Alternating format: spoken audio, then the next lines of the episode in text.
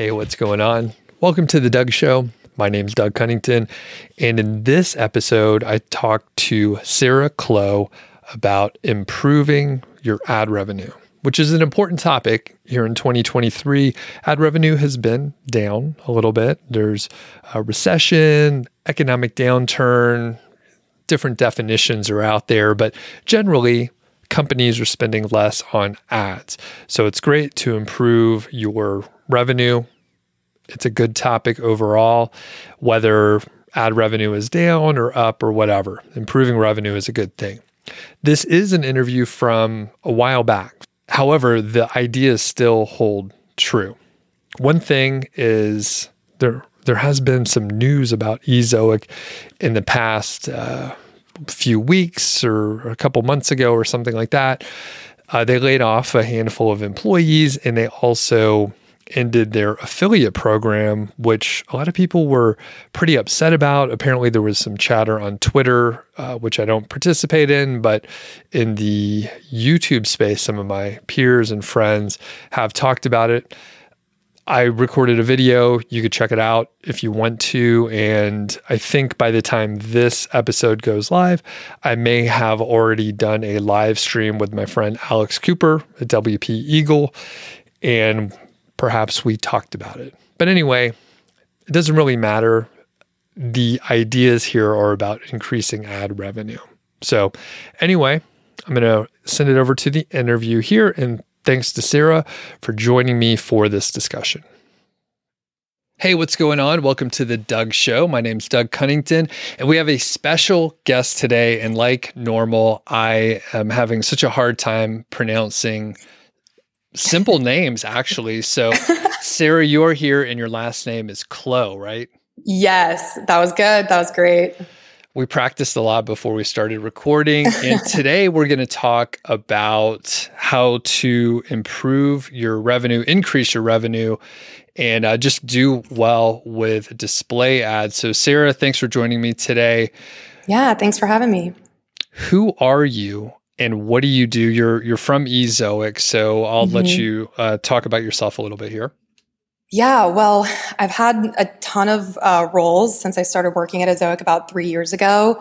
Um, we were a much smaller company when I started working here, and now we're uh, surpassing 400 employees. So it's kind of insane to see that shift, but it just means that you know me myself has been able to you know do a lot of different things at Ezoic and uh, really understand you know, how we operate. But um, my official title as of today is the director of brand marketing.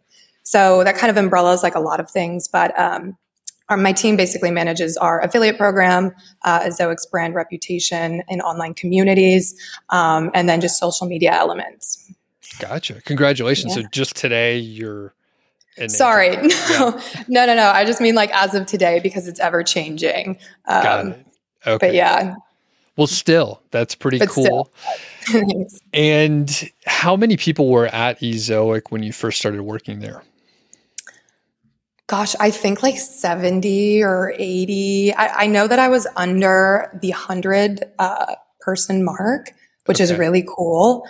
Um, yeah, and I just remember like interviewing here and I had, you know, when I, when I graduated college, I was like, I don't really want to work at a tech company because I'm not very techy and I don't know if I would like it very much. Um, but when I was interviewing here, I met Tyler Bishop, who is our uh, CMO. I'm sure that a lot of people have probably seen him around the web. Uh, and he really just sold me on everything to do with Ezoic. I was really fascinated uh, with this company and how the technology worked. And I wanted to learn more. So I'm still here, not going anywhere. Very good. And what, what was your background in college or what degree did you get, just so people have kind of an idea? Yeah, I was actually a journalism major. Um, and I really wanted to go into, well, I was interested in journalism, but I was also interested in like broadcast uh, news. But if anyone has ever kind of dabbled in that, or if you've majored in something similar, uh, you know that as soon as you start getting into that, it's not for everyone. I was like, this is very intense. Um, and I think I'd rather go the journalism route, but uh, it's pretty difficult to enter into. Um, so, really, what I wanted to do is just kind of work in marketing. Um, and my main goal was just working uh, at a company with a lot of really, really smart people. And that's what I found here. Cool. And then are there certain skills that you brought from the journalism background to what you're doing now that maybe people wouldn't think is really helpful or that wouldn't have been helpful, but you're like, oh, actually, I couldn't have planned it, but th- these dots are connecting really well.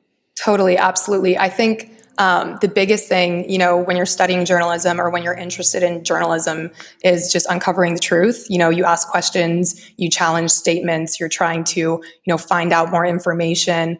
Um, and really just you know expose transparency on whatever it is um, that you're reporting on as a journalist.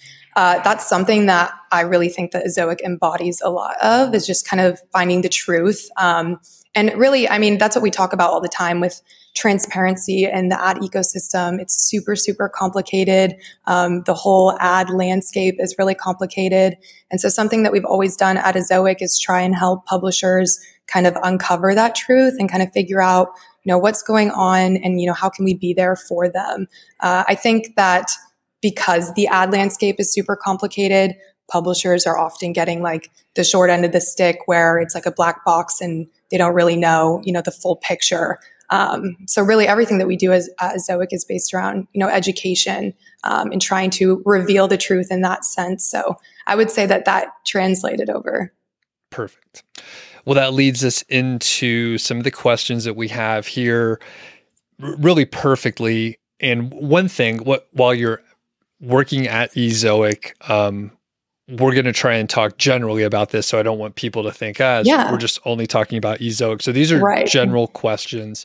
Mm-hmm. Um, so, what are some misconceptions about display ads, just sort of in general? And maybe you could tie it into maybe some of the lack of transparency in general in the industry. Totally. Yeah, I mean, I think when it comes to display ads, there's so many misconceptions. And again, I think it's just because like there is that lack of transparency. Um, one thing that we always look at, at least in marketing at Ezoic, is um, the Lumascape, the display landscape. Do you are you familiar with what I'm talking about? Nope.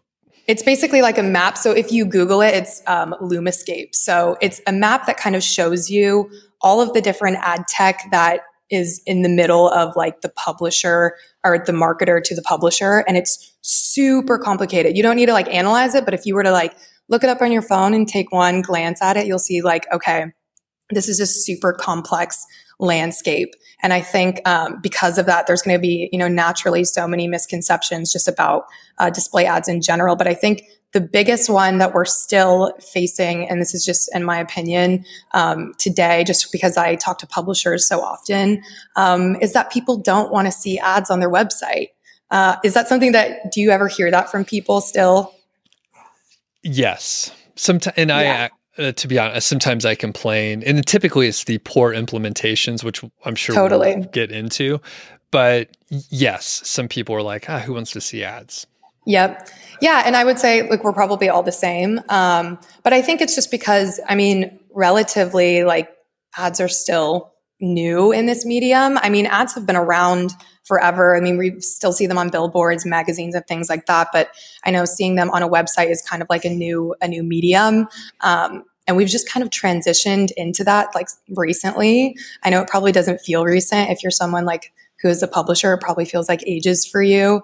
Um, but really, I mean, I even remember like hearing my parents kind of complain about like oh those ads that pop up uh, on a web page you know they don't want to see that but um, I don't know. I, I, think it is a misconception. I mean, we've done uh, studies at Ezoic. We've published uh, studies that have proven that websites that do have ads on them are more credible to uh, a visitor. Uh, this is probably because, I mean, if you think about ads that or websites that don't have ads on them, um, it's likely that they violate Google policy, and so they can't show any ads, or it's a restricted um, theme. It, there's a lot of reasons why, but um, yeah, I mean, there's reports that basically show, you know, if your website and you display ads, um, it's a credible source.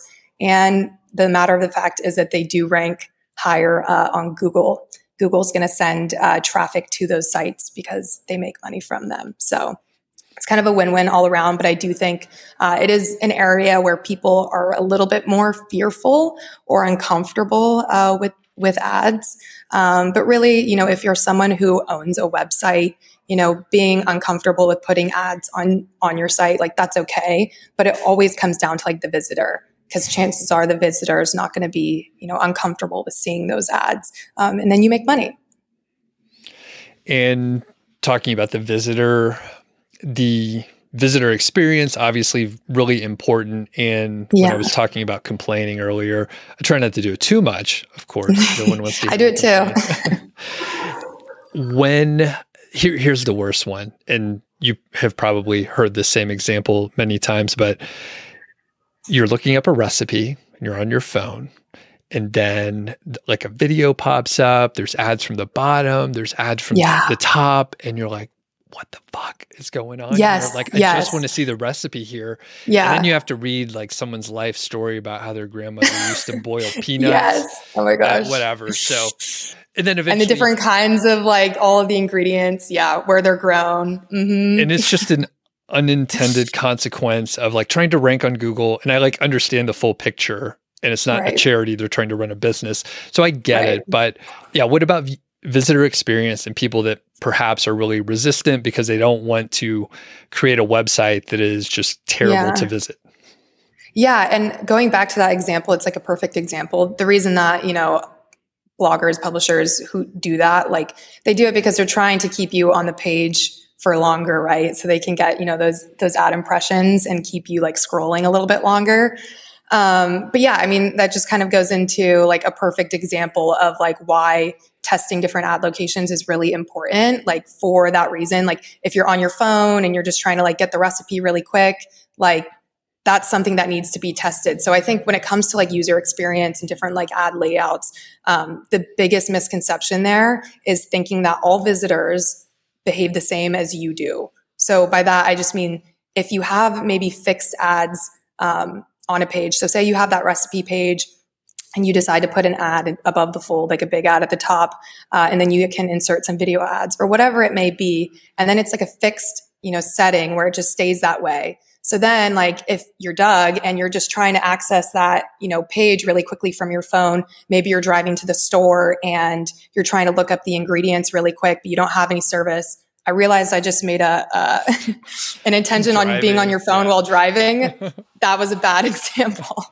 Okay, so maybe let's say you're at the store um, and you pull up the recipe on your phone, and that's a perfect example of like that's where ads need to be tested because if you have those fixed ads, it's going to load slow, it's going to jump around the page. And that's where, where something like Ezoic is going to come in because what it'll do is it'll test, okay, these different factors. We know that Doug is at the store, maybe not tracking you directly, but they know that location wise, you know, you're at a grocery store and you're not connected to Wi Fi, you're on a mobile device.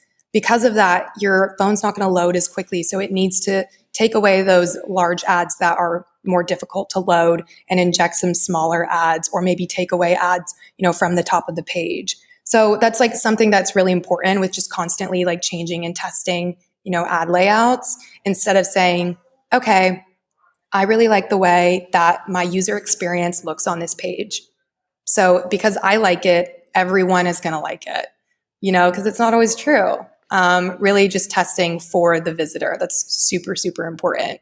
Like if I go to Home Depot and I'm looking for like, okay, why are there so many light bulbs in the world? And I'm like scrolling.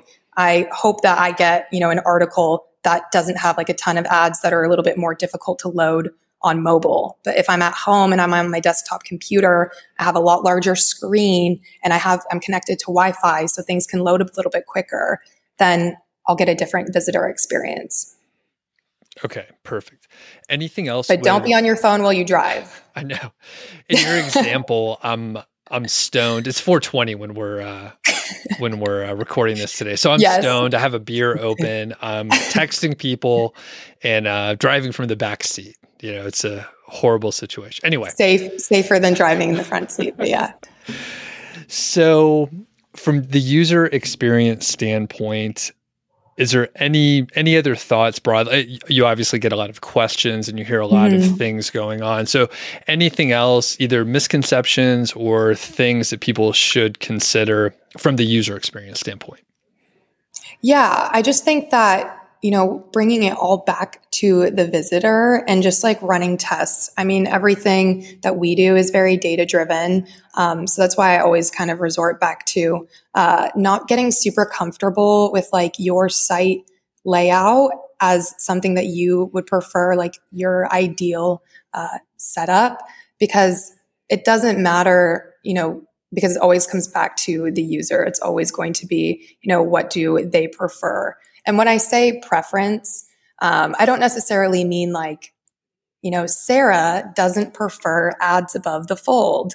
Doug doesn't prefer ads in the sidebar. So when Doug lands on a site, you know, don't show ads in the sidebar because in reality, we all think ads are annoying. So it doesn't matter like what kind of location preference, um, but really what matters is just kind of like bidding on you know different factors um, that advertisers are bidding on. So it's going to be those things like the location, the connectivity. Um, there's tons of factors really that it's based on. So I think just getting comfortable with seeing changes on your site and knowing that it's all for kind of the sake of optimization. Perfect. So, we're going to get into a couple areas that I was very resistant to accept before I started putting ads on any of my websites. So, number one is site speed. I love a yes. fast loading site. I get annoyed with ads, um, all the things that I mentioned before.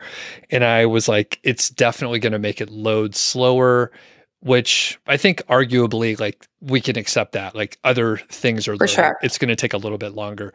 Yeah. But eventually I got over it. And can you talk about the impacts and maybe considerations for site speed uh, just mm-hmm. in general? And is it that big of a deal to, uh, yeah, basically it took me a few years before I was like, okay, it's going to be okay. Yeah. I, you know what? And I kind of feel like a lot of people are the same, um, where, you know, they were really resistant on um, ads because of site speed reasons. And again, like just kind of going back to what you said, like I totally agree. Um, it is something that, you know, when you add anything to a page, any element that you put on a web page is going to slow it down. And ads are really like no exception for that. So for you as a publisher, you just have to make the decision of like, do I want to monetize this page programmatically? Um, and can I sacrifice maybe like some load time there? But the thing is, is like the way that things are kind of transitioning and moving is like there's so much better, you know, tools out there than there were even like three years ago when I started working at Ezoic um, to just improve your speed. So caching is going to be like the number one thing, um, at least for us, because you can still have a slow website. Uh, but if your cache is really good and your cache is hitting, meaning that um, caching is essentially your content is stored somewhere so that when someone in a faraway location accesses your website and it's cached in the stored location, then they can get that site immediately without being kind of called back to the origin. Hopefully that makes sense. But if you do have a slow website where maybe you have a lot of elements on a page that take a long time to load, if it's cached, then it's load instantly because it's stored. And then when you go to update your website, then you can update that cache. But that's something that's really important. I, I think a lot of people uh, maybe don't know that. And that's why in Ezoic, we display that cache hit rate, you know, rate on your homepage. But I mean, overall, speed is something that in the past couple of years has changed a lot. Um, I think Google really tried to standardize things uh, by creating Core Web Vitals. Um, you probably remember pre Core Web Vitals days when there was like so many different like speed tools that like tested your site speed. Um, I can think of like three off the top of my head, and they all had like a different outcome. So like your site could be fast if you plugged it into one speed tool, and then it would be slow in another one. And people were just like, what does this mean? Like, what is going on? But I mean, overall, you know, all that really matters is the way that your site is delivered to the end user. That's the most important thing. Um, so that's why we come back to caching.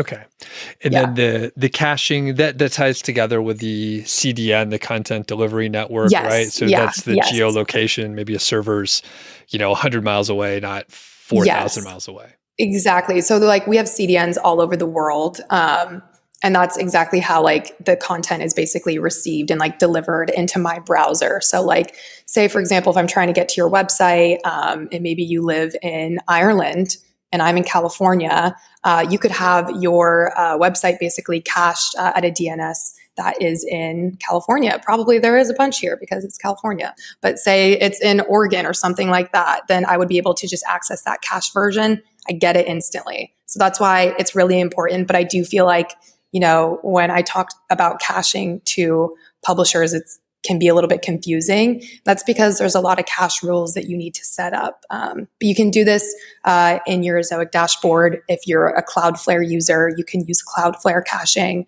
Uh, there's a lot of options for it. Cool. Okay, the second area that I was really concerned about is the affiliate revenue and the impacts that ads may have. There's a school of thought where a page or an email or you know whatever the marketing tool is should have like one goal and maybe that goal would be convert the person to buy the product or go to, go over to Amazon or whatever. So if you have these conflicting goals, all of a sudden there's decision fatigue. A person may be confused about what you want them to do. So how does this come into play? Uh, what data, if you have some, about the impacts of affiliate revenue when display ads are on the same page and mm-hmm. everything in that area?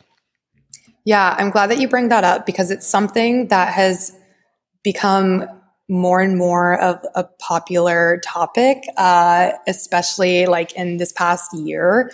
I think we saw a really big shift when Amazon cut their affiliate commissions because for a really long time, I, I feel like a lot of people with you know sites that were you know focused mainly on affiliate revenue uh, were very fearful or uncomfortable with like doing like a split revenue model site. Would you agree?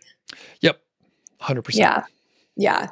And I do think it's because, I mean, affiliate used to be like super, super lucrative. So for a lot of people, I don't think that you really needed to think about, you know, exploring other ways to monetize your website. Um, especially, you know, with Amazon, they were really lucrative. And then Amazon is as big as it is today. And then they slash commissions to barely anything.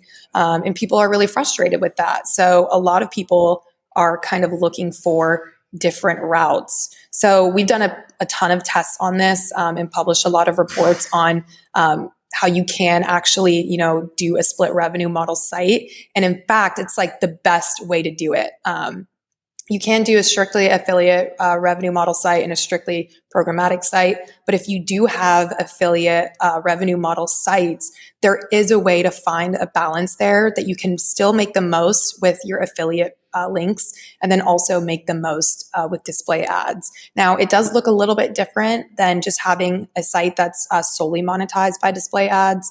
Um, and that's just because there is an impact there. So if you have a page with affiliate links on it and the goal for that page uh, is to you know get affiliate sales, then if you add ads to that page, they do have the ability to you know dilute the value of other elements on the page. But I mean, that's just kind of a given with everything. Uh, if you add social widgets, images, navigation bars, everything that you put on a web page has the ability to like divert attention from the user.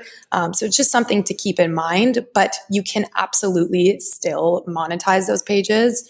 It's just a matter of testing and then finding like that sweet spot. Um, so we actually published something uh, a few years ago uh, with our friend Spencer from Niche Pursuits on really finding that you know sweet spot with programmatic ads. This is what I basically always recommend to people who are in that model of like, okay, I don't really know if I'm comfortable yet getting into display on my affiliate pages.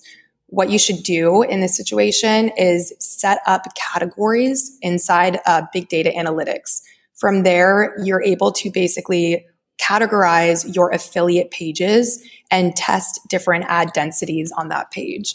Um, and by ad densities, I just mean, you know, different uh, numbers of ads. So say if you want to only put five placeholders, 10 placeholders on those pages and then see how that performs. And then you can make adjustments um, from then on. But setting up categories is really easy. So you actually do that inside of your uh, CMS. So if you use WordPress, which most people do, they make it really easy to set it up. Uh, it's just in your WordPress uh, dashboard, and you can go in and basically assign categories to all of your pre published content. So as soon as you do that, it'll basically, you know, propagate those categories inside big data analytics. And as soon as you do that, you can just start testing. Um, that's basically what we've done for like any reports that we've published on um, testing, you know, ad ad density and affiliate marketing and finding the revenue there. Balance is always going to win, and that's what we always kind of resort back to. Okay. Hopefully that's that's comforting for some people just knowing that like you can just test, you know, a few ads on those pages and kind of see if it has any effect on your affiliate links. I promise the chances are it's not going to have an effect and then from there you can kind of dabble with different ad densities. Um, I know that actually Matt Diggity, I think he published a report um, maybe like a year ago now, maybe two years, but um, he did a study that was similar on you know, do ads really affect affiliate links? And he actually found he ended up making more money overall. Okay, makes sense. And it sounds like if someone had, let's say they had one or two pages where they didn't want to have any ads on there at all, it sounds like they could set it up that way, like an ad density of zero, or just like don't show ads on this, totally. these couple URLs. Totally. Yeah. I mean, that's the thing about Ezoic. It's entirely customizable to how you want it to be. So if you do just want to put ads on all pages that don't have affiliate links, you can go ahead and set um, max ads per page on those pages that do have affiliate links if you want to do that. That's a feature that we have uh, inside of Ezoic. And I would say that a lot of affiliates do do that um, if it works for them. Okay. And mm-hmm.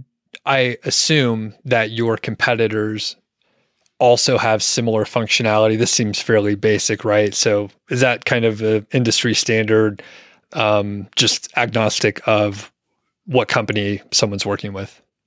Potentially, yeah. I mean, I would believe that. I mean, the thing about Ezoic, it's entirely customizable. Um, at a competitor, you would probably be able to request to not have, you know, any ads display on pages with affiliate links. Okay, cool. Yeah, mm-hmm. it seems fairly straightforward, so I'd be surprised. Okay, cool. Anything else with considering ads along with an affiliate site or anything else if you're selling your own products? I mean, it sounds yeah. like because you can dial things up and down, it's all about testing and then figuring out what works for you. It's yeah, I would. It's totally all about testing, um, and really, you know, I just would like to encourage people to get comfortable with it. Um, there is revenue to be missed out on there if you know you say, I just want to keep this site continue or completely uh, affiliate monetized. I do not want to dabble with any display ads kind of on that page. And I understand why people might feel that way. But again, kind of going back to what we were talking about earlier, um, you know, with thinking about your site and just your terms and not really thinking about the user, because the user coming to your site very well could land on a page um, and still convert some affiliate links. Um, and there could be ads on those pages that you're getting impressions for and getting paid for and it's not, you know, diverting them away from that affiliate link. But you're not going to know it unless you test it. So I really just encourage people to do that. There are changes coming for cookies uh, sometime cookies. soon. And uh, to be honest, I, I don't keep up with the uh, the current events and stuff, so I get questions on this in live streams mm-hmm. all the time, and I'm like, I'm not really sure. I mean, I'm sure everything's going to be fine. So, what changes are coming, and what might we expect in the future here? Yeah, cookies going away has been a hot topic for quite some time. Um, in my personal opinion, I think it's really overhyped, um, and that's probably just a product of you know, journalism and media outlets, they kind of make it a big deal. Um, they continue to like post about it. Uh, and honestly, I do think that a lot of people have been kind of treating it like a doomsday situation. Um, we don't think so. At Ezoic, you know, for us, it makes no difference. Uh, we don't use cookies in anything that we do. Um, and we just don't think it's a doomsday thing. You know, as a publisher, I believe that like having no cookies is actually a good thing. Uh, if we were to go back to like when cookies you know first were a thing uh, they were created by google and facebook uh, to basically be able to track and get any users that advertisers wanted to target and then you know give that to the advertisers so i mean that's been going on for a long time now and because of that advertisers have gotten pretty lazy with their targeting because they just have cookies that make it really easy um, but now, I mean, with cookies going away, advertisers are going to have to put in a lot more work to seek out you know those people that they want to target. And they'll do that by finding really good quality websites with really good quality traffic. So i mean i think it's more of a concern for the advertisers. For publishers i think you know it's really not a concern. But yeah i don't know. I would say that one thing is like the whole thing with cookies and, and the doomsday effect of it i think that there's a lot of services or you know whatever trying to take advantage of publishers um, and get them really worried about this like cookieless future and try and get them to commit to i don't know some kind of service or, or buy something. So i would just say to be wary don't commit to anything and uh, don't freak out because it's not it's not doomsday. It's not the end of the world. Okay I'll start using that answer, which isn't that far from. I was like, I'm just not worrying about it too much. It's the, good, yeah. Hopefully, that's comforting for people who are worried about it, um, especially you know if you're a publisher. Do you know if those little pop ups that say accept all cookies are those going to now go away if cookies go oh, away? good question. Because um, that's another thing I hate. That that's worse than ads. Yeah, I hate that too. I, th- I, believe that will be going away. That'll probably be a little bit of a slower uh, rollout before we see that going away. Um, and then there's also like the GDPR uh, mm-hmm. consent mm. for like the UK region. I think those will remain. But yeah, I would really like to see the cookie acceptance go away because yeah, I'm not they're sure. bothersome. I'm and they've sure. gotten pretty creative with their um, their pop-ups. It's not just like accept or don't accept. It'll be like please don't sell my data on a button or something. Yeah. I'm like what? I don't know what it's a like because some of them you can't even access the site if you don't accept yeah. it. And i'm like yeah. Well i'm not I'm going somewhere else. Either that, it depends on what mood I am in that day, yeah. or I just accept everything. I'm like, you're tracking me everywhere I go anyway. Me too. So. I usually go for like the no, but if it's like something weird, again, I feel like they're getting creative with their go arounds. And I'm like, sure, track me, whatever. Yeah. They already have all the data anyway. Yeah. Okay. I'm like, yeah, you probably have it anyways. I have TikTok, so they probably have all my data, whoever they is. Do you that that'll be a side tangent um, in a second. We'll come back to TikTok in a second. Okay, so I would love to talk about TikTok. any um, any tips for ad placement, the format, the size, some of the standard questions? Is that something we need to worry about too much?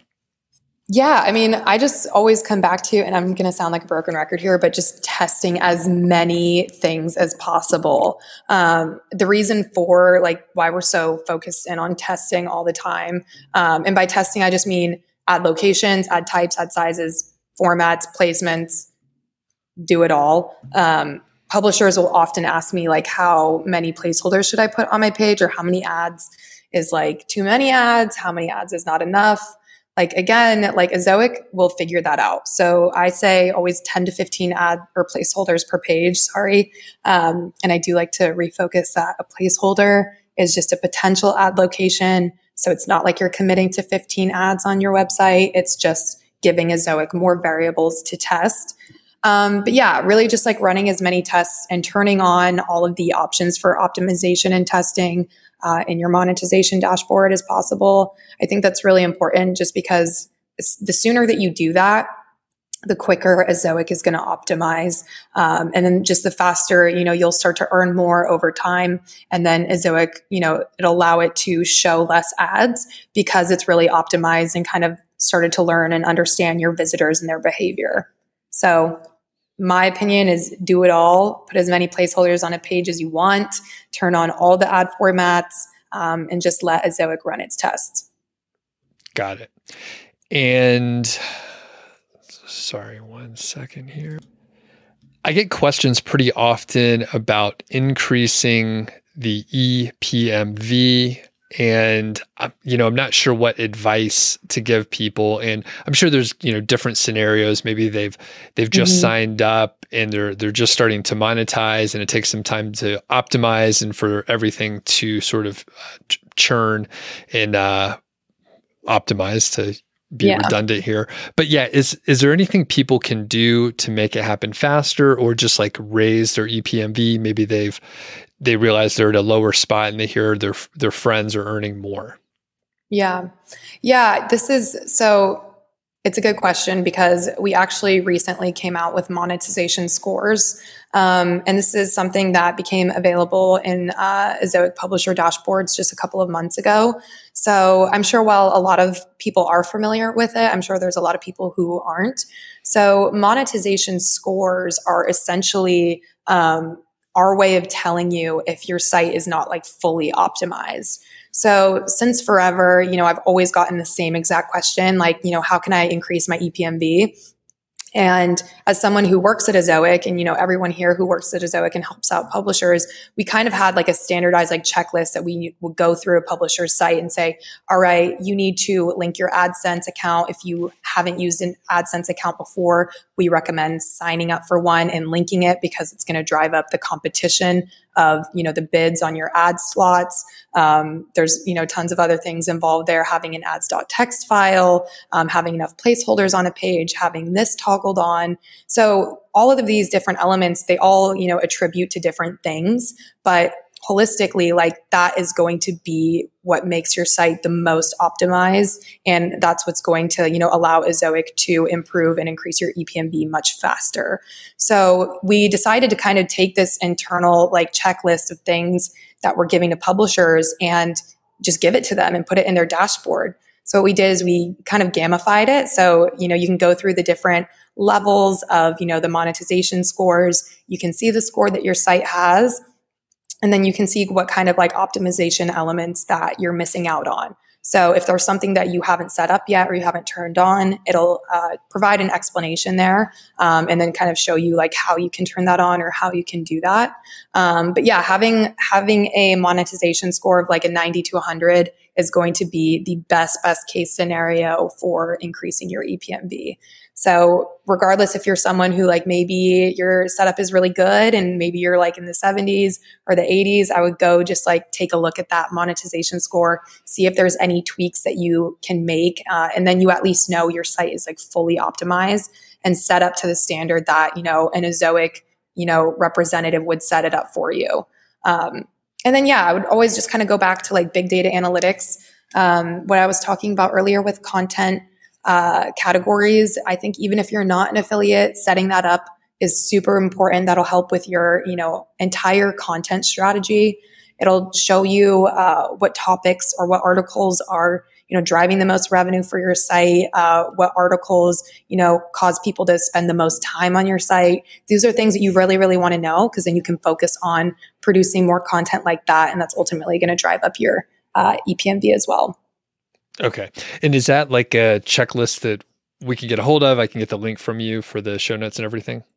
Yeah, totally. It's um, actually going to be inside of your Ezoic dashboard. So if you log in and you go to the levels dashboard, it's right there. You'll totally see it. But I can send you uh, basically a link that kind of explains, you know, navigation to it and how it works. Perfect.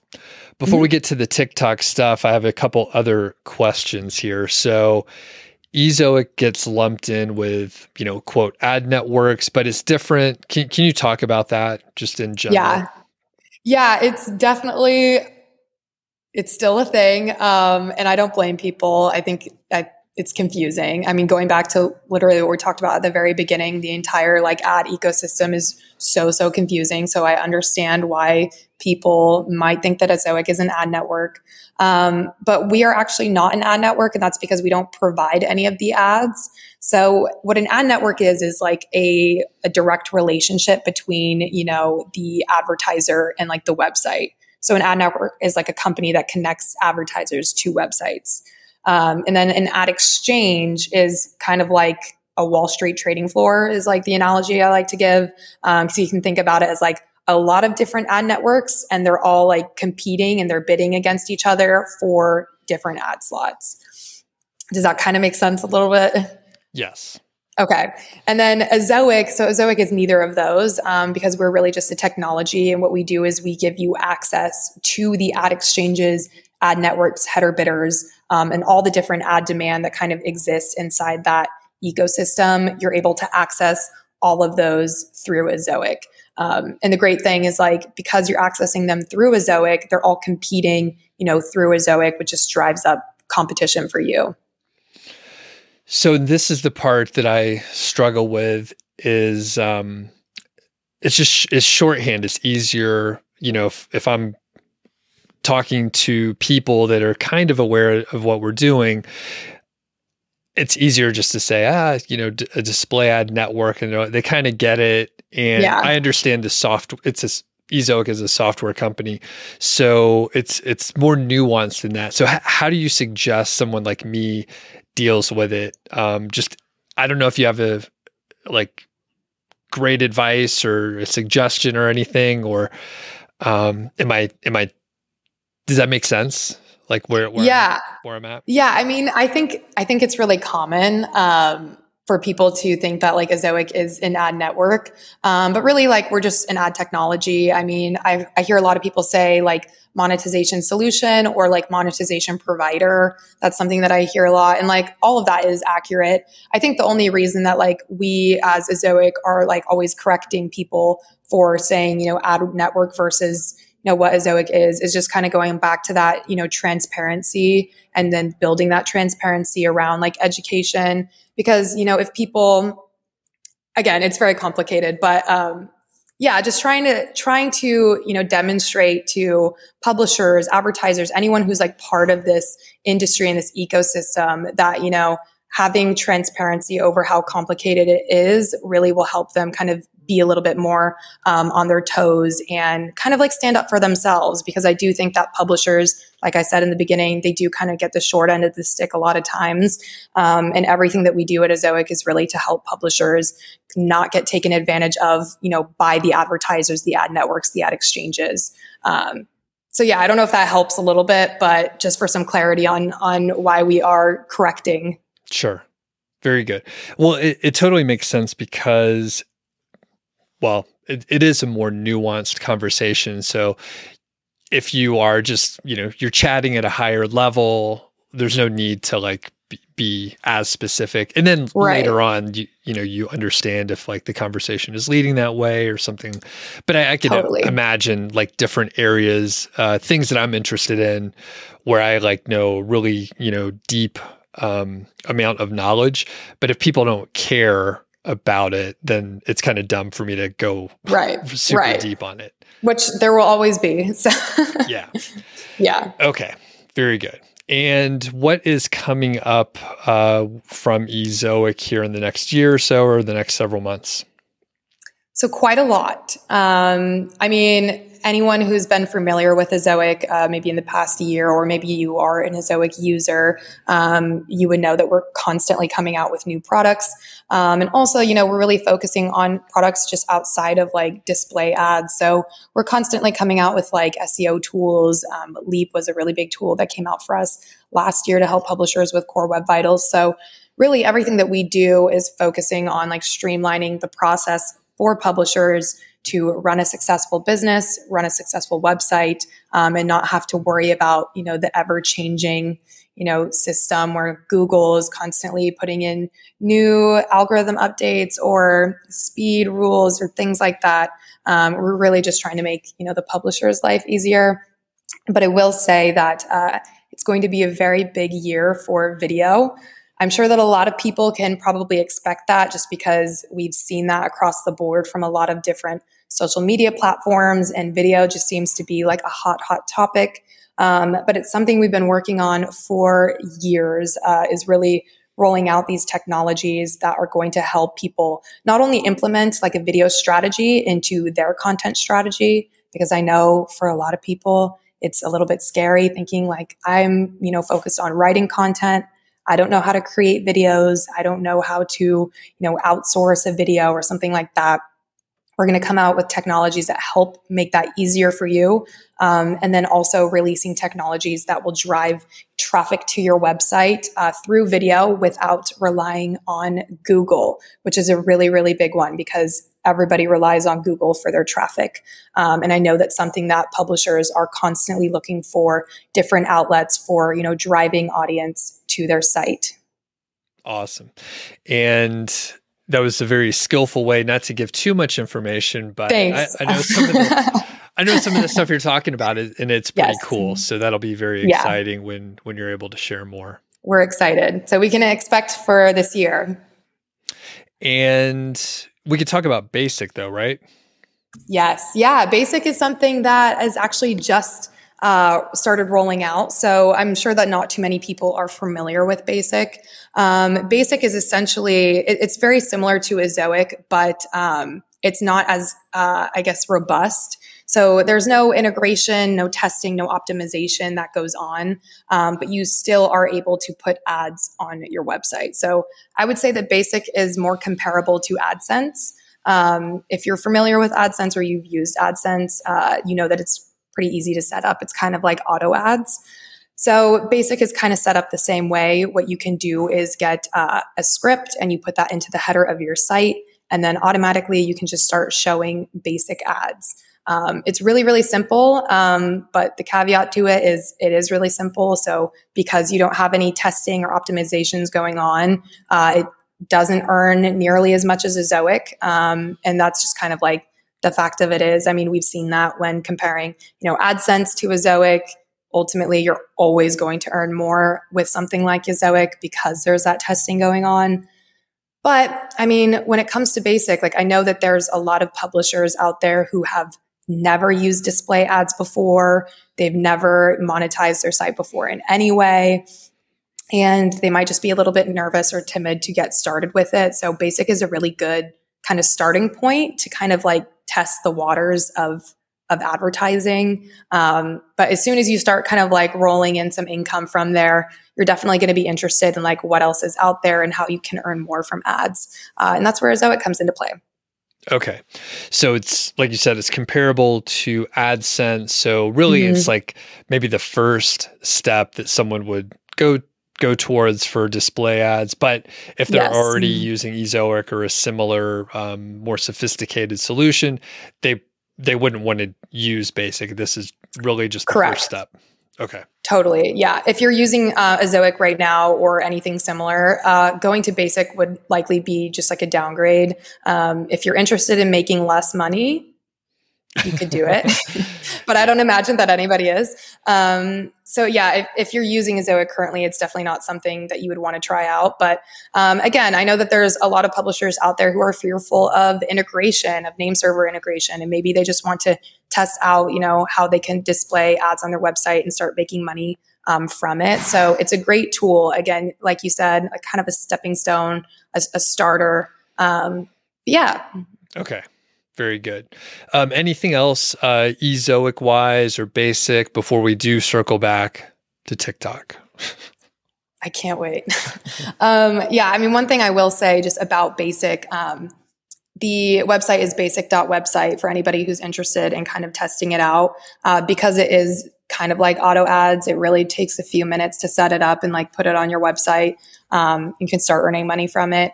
Uh, I think the thing that's most interesting about it that people would probably like to know uh, is that just from the testing that we've done, it will earn more than AdSense.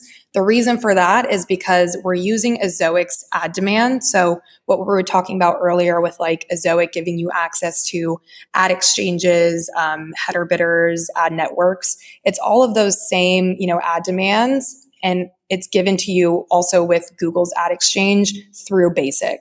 So you're going to get better ad demand. Again, it's still like very basic ads because they're injected um, just a few on a page and there's no testing going on. Um, but we have just better demand than AdSense provides. So the thing with basic, and this might be a little bit confusing, it does earn more than AdSense. It earns less than Ezoic. Okay. Somewhere right in the middle. Okay. Yes. Yeah. Got it. Okay, tell us about TikTok. Uh, what are you into? Um, I deleted it off my phone a Did couple you? months ago because it was just showing me like uh, like ladies with not many clothes on, which is cool, but I was just wasting a lot of time. But you know, the algorithm, you know, uh-huh. it really uncovers a lot. But anyway, yeah. So what are you, what are you doing? So how long did you have it for? Uh, I I don't remember. Maybe a month or a couple months or something. Okay. I think that might be why. So I've had TikTok for a long time. I should probably delete it. It's a huge time uh, consumption in my life. It's like distracting. But I'm also someone, if, do you remember Vine? Yes. Okay. So I loved Vine. And when Vine came out, I was like, this is the peak of social media. This is the best social media. it's better than Instagram. It's better than whatever. It's better than Facebook. It's the best. And I thought it was going to blow up and like just be this great thing. Um, and then Twitter bought it and sold it and it went away. And now TikTok is really what Vine like could have been. So I think I kind of gravitated to TikTok because of that reason. Um, I was pretty reluctant to get it at first because it was like, it's never going to be Vine. Um, but I remember listening to a podcast and it was Matt Navarra's podcast. It's called like the social media geek out. And he was interviewing someone from the New York Times who said, TikTok is so addicting. And this was like a reporter. And I was like, okay, if this person is saying it's so addicting and they said it's because the algorithm, then I got to check it out. So I downloaded it and I kind of got the same thing where like I feel like for a couple months, like the algorithm was just nothing, nothing that I'm interested in. And I don't know how it kind of changed and progressed, but now I just get videos that like relate so much to my life and experiences that I've had, just kind of like teasing at, you know, something you've gone through or just, I don't know. It's all dependent on your location too. So if I travel somewhere, I feel like I get TikToks that are catered to that location. So if I'm on a vacation, it'll show me TikToks of like things to do when you're in Denver, like stuff like that. And I'm like, that's so helpful actually, because I'd like to know that information. So now it's just like a time warp of yeah. spending time on TikTok. And then do you create anything or you're just a consumer? I don't. I don't. I'm a little nervous too. okay. Uh, yeah, I, I, have not yet created any TikTok videos. Um, I feel like it's a little, it's kind of hard. Maybe it's just because I don't know how. It's probably pretty easy um, to I, connect it to the audio or whatever. I, I don't know. It it does seem a little difficult. And I had some friends and they were working on some of the transition videos, you know, like where you turn or, and then I don't even know how to describe it well, but like you wave in front of the camera yeah. and then uh, I'm all of yeah. a sudden I have hair, right? Like something like yes. that. So they were working on that and it i mean it wasn't easy they spent a lot of time for each transition like timing it just right and syncing yeah. music and all this stuff yeah. so um, it's yeah. hard work for people that do it i mean power to them i couldn't figure it out i was feeling kind of like okay I should know how to do this, right? Like, yeah, I'm a millennial. I was gonna say you're. Uh, I'm. I'm getting old now, so I'm like, I don't, I don't even want to learn a new thing, but uh, I, I may install it again because you're mm-hmm. this second person in two days to say, oh, you got to check it out again, it's blah blah great. blah. But yeah, it, it, was a time suck. I was like, mm-hmm. I should mm-hmm. definitely be doing something else right now. They have a newer feature, newer feature where you can now just like direct message any like TikToks that come up on your feed to any of your friends. And that's just created like an even more time warp because now it's like something's funny or like something relates to one of my friends or family members and I just like direct that to them and then they'll send funny ones back to me. And so not only do I go through all the ones that have been sent to me personally, I go through all the ones on like my page. I don't even know. Yeah. But yeah. And you know it's it's crazy too because I don't follow anybody on TikTok. I, like the big thing is like the for you page, the algorithm. Um, but even though I don't follow people, it will always show me people that I know who've posted on TikTok, even if I don't follow them. I think it pulls that from my so, my other social medias or something. But it's yeah, weird. Yeah. Oh man. Yeah. Yeah. All the data mining they're doing behind there. I, yeah. I don't even want to think about that part, but Okay. I will say when it comes to like independently creative videos, like TikTok being the biggest one, or like Snapchat, Reels uh, on Instagram, all of that's expected to grow like 40%. I think it's more than 40% in the next three years. So if you look at that, and also just to give you like a comparison, like Netflix or streaming platforms like like Netflix, those are expected to grow 3% in the next three years to give you like an idea of like the boom of independently creative videos right now. So video is just, it's a gold rush. And that's why just kind of going back to like, you know, video strategy and finding out a way to kind of implement that into your, your content strategy. If you haven't already, it's super, super important. And like the time is now, um, because I think we're going to see, I mean, we're already kind of in that boom but just as someone who's a content creator, um, a publisher, website owner, I really recommend, you know, figuring out how to start working that uh, into your strategy. And even if it's like outsourcing video creation for your website or for any of your content to support it, um, I know that people have done like experiments where they outsource a video on Fiverr or OfferUp for just a couple of bucks, uh, and they'll put that on their website and monetize it and make a ton of money. So things are moving video quickly. Cool. I'll have to work on my dance moves and transition. Yeah. And get, I think you're in a good position. yeah. Yeah. You haven't seen me dance. So okay. Not gonna work Well, I'll be waiting for that. Okay. All right. Well, Sarah, where can people find you if they want to uh, connect? And yeah, I'll just, I'll leave it open. You don't have to give your email address or anything like that. But if people, oh no, of course, more, yeah. Yeah, I mean, you can connect with me on LinkedIn. Um, my name is Sarah with an H, uh, last name Clow, C L O W. Send me a message. Um, I'm pretty good about checking my LinkedIn um, and responding to people. Uh, I'm someone who, since I started working at Ezoic, I've always connected with publishers um, in different communities. Also, if you're in any Facebook communities, I'm probably in them as well for anything to do with like blogging, publishing, digital marketing. Um, so my name is the same on Facebook. You can add me as a friend or, you know, see if I'm in any of the same groups as you, send me a message. Um, I'm always talking to publishers in those mediums. So yeah, would love to connect. All right, Sarah, this has been great. Thanks a lot. Yeah, thank you.